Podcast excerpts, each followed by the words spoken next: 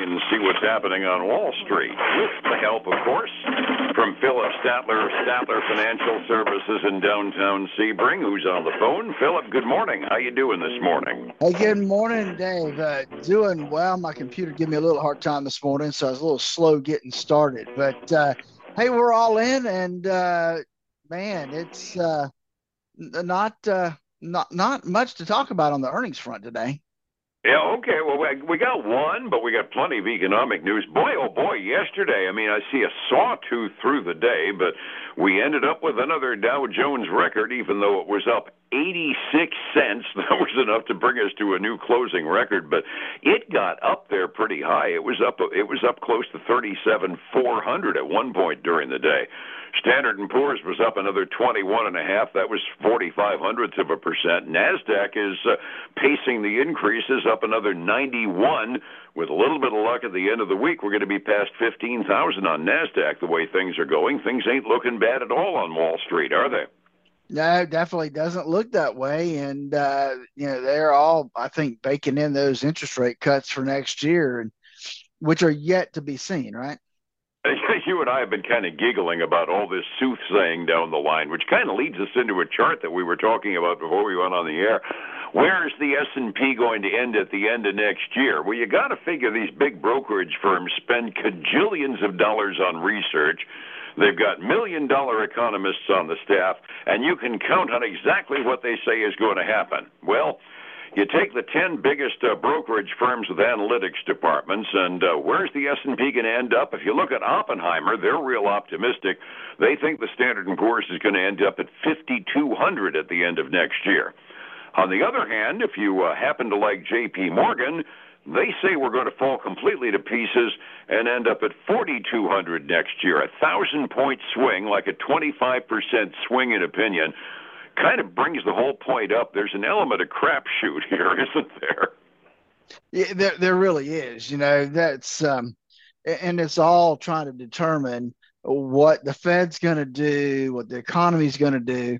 Obviously, those that think the uh, the, the high numbers, they, they feel like that uh, we will recover in the second half of the year and bounce up and uh, and everything will be rosy. But you know, earnings have a long way to go to uh, to get back to what they were um, before kind of the recessionary numbers start hitting with the interest rates going up. So you know the PE ratios need to need to, some updating and and we'll have to see some optimism out of companies next year to hit those kind of targets. And I think that's probably a very fair statement that some optimism out of the companies would mean a lot because I've been harping about the trailing PE ratios being way too high now for quite some time, and I know you have as well. Uh, but the, the other thing that's doing it is this earnings season, it's been pretty well normal as far as the percentage of companies that beat Wall Street expectations. But the problem is, and you've been you've been harping on this too, that you know the expectations stink. I mean, earnings are not what they were a year and a half, two years ago.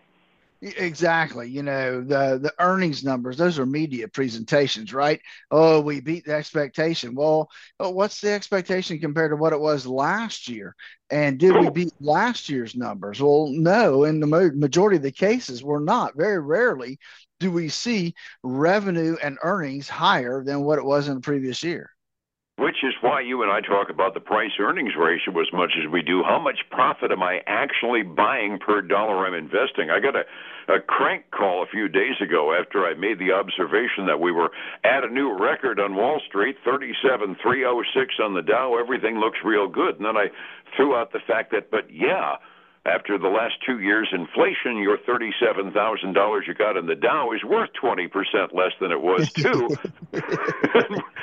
we kind of, sort of need to increase the earnings in order to get it up to the point where we're actually gaining real money as well. That's right. You're absolutely right. Earnings, you know, the, the inflation, definitely. You know, people don't think of it that way though, Dave. They just look at that real number, and uh, it's not apples to apples, right? Absolutely. Kind of brings us up to this. We were kind of expecting a, a, a, a, pleasant surprise on some economic numbers this morning, just based upon the expectation of interest rates. Uh, we're batting 500 this morning. The government reported housing starts for November, and housing starts for November were up 14.8%. I haven't seen a number like that since we were coming out of the pandemic. Have you? Uh, no, I haven't. That was a that was a, a that's a substantial increase in in housing starts, and um, that's really good news for the construction companies. And uh, you know, and that means the consumer still uh, willing to pay the price uh, for for new construction. Absolutely. Lock in a decent interest rate, everything being relative to what it was a month and a half ago, and people went crazy. On the other side of the fence, and this kind of surprised me, building permits in November actually fell by 2.5%. I got to assume that's a seasonal thing because, okay, we're fine. We're coming into the holiday season. Who wants to go to the hassle of starting to break ground on a home? Right in the middle of the holiday season. I'm going to assume that's probably a one month anomaly, wouldn't you think? Well, I would think that plus, I mean, let's think of what season it is up north, right? It's cold, wintry.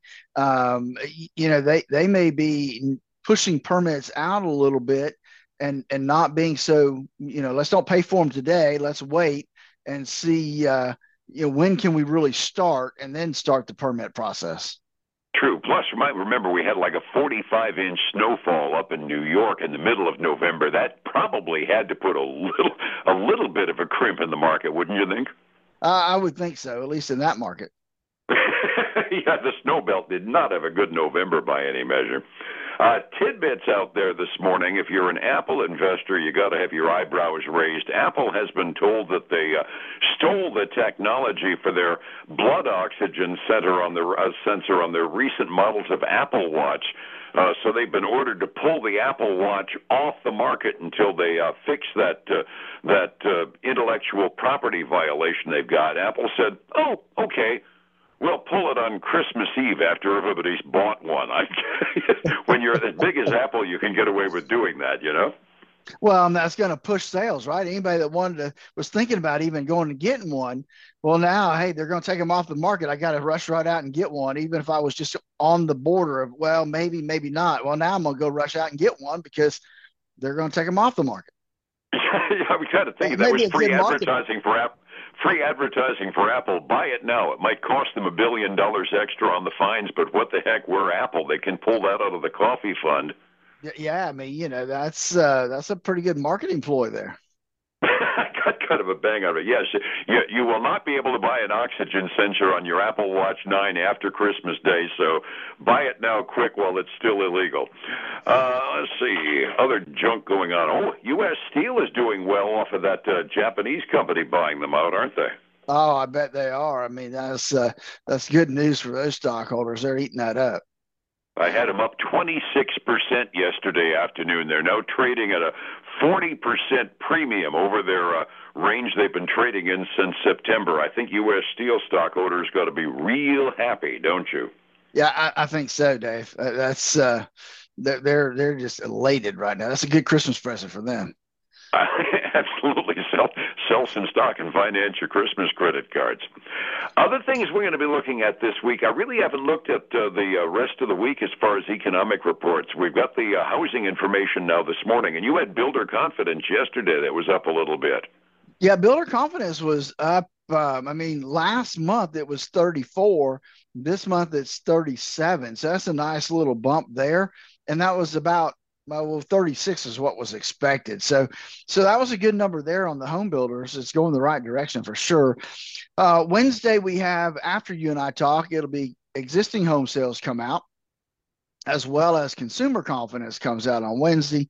And then uh, thursday's a big day. I mean jobless claims are always there but we get the revision for the gdp uh, ah. yeah. And uh, you know that number's getting pretty frothy right now at um, let's see, last recording was 5.2%. Um, expectation is for it to drop about a tenth of a percent to 5.1. Now we'll see what that number looks like. And then Friday is uh, durable goods orders, personal income, personal spending, uh, and the PCE index that's going to be market mover in a day in which I'm going to assume I, I don't think the markets close early on Friday, but it's uh, going to be a day in which everybody's going to head for the free eggnog about noon on Friday, I assume. I, I, would think so. I mean, I can't imagine that being a heavily traded day just because it's really the. I mean, a lot of companies are closed. I mean, I know the market's not closed, but um, you know, we're closing for our folks to to have a holiday that day, and so more and more businesses will do that for that Friday. So not as much, uh, not as much attention will be drawn to that. Absolutely. We only have one report that's out. It's one of those companies, and I had to ask you for sure what line of work they were in because they used to be a big accounting firm. Uh, now they're a consulting firm for business, but they're still not small potatoes. The only report we got out is Accenture. How did they do last quarter? So, uh, Accenture, uh, they issued weaker than expected second quarter revenue guidance. Um, in their reporting, uh, revenue was uh, was lower than expected by oh, I think about a half a billion dollars. They came in at 15.4 billion versus 16. Um, so not not so much there. Uh, revenue earnings and uh, were were okay. Uh, they topped expectations for his last quarter. Uh, Accenture is trading down about three percent this morning. And one miss will do it. I mean, you got to bat a thousand in this earnings season to gain in price, don't you? Yep, seems that way anyway. Not much as anything. Yesterday was a general up day. The blue chips were kind of boring, but they were up, and the NASDAQ was actually pretty aggressive. 45 minutes before we opened this morning, are we still in green ink, Phillip? We are, Dave, and uh, substantially moving up a little bit. The, the Dow's up a quarter of a point.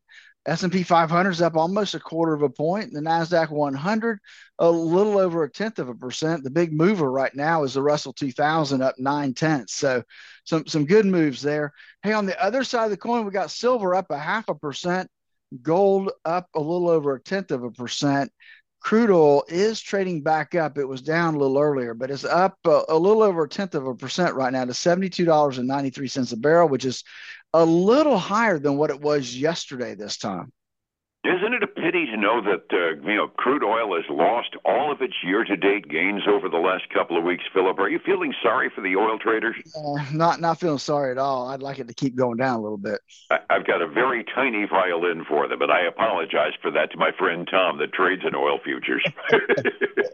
Overseas markets, I got generally an up market in the Asian rim at the close this morning at 6 a.m. As expected, Hong Kong, Taiwan were off, but everybody else was up fractionally at six when they closed up. Europe is up in general, but it's kind of a range again today. The French market is flat to slightly down. German market is up pretty substantially. On balance, we're about 15 hundredths of a percent up halfway through the uh, European trading day we were talking about the guesses as to where the market is going to be at the end of the year. If retirement is in your future, that's got to scare you because nobody knows what the heck's going on. How do I get into a, a retirement plan that minimizes my risk, Phillip? You know, that's right. Nobody knows what's going to happen. So you have to plan for the worst and, and be prepared for that. And that's why I developed the core retirement design to help people design that retirement they always dreamed of. Give us a call, 863 382 0037 to schedule your core retirement design. And, uh, and then join us this weekend for the Statler Financial Radio Show, 6 a.m. and noon on Saturday, 10 a.m. Sunday morning on Highlands News Talk 730 and 95.3 FM. And up to the minute information tomorrow morning as well with you and me together here on Light. Phillip, thank you so much. I'll see you then, all right? All right, man. Have a great day. Appreciate you. It's 105.7 Light FM and Statler Financial Services, Phillip Statler. Well, folks, again, I want to thank you for joining us today during this holiday season. Hey, the markets have given us lots of presents. Hang in there. Stay tuned so you know what's happening in the marketplace. Give us a call at 863 382 0037 if we can be of any help at all. Take care, and we will talk to you again tomorrow morning. Bye now.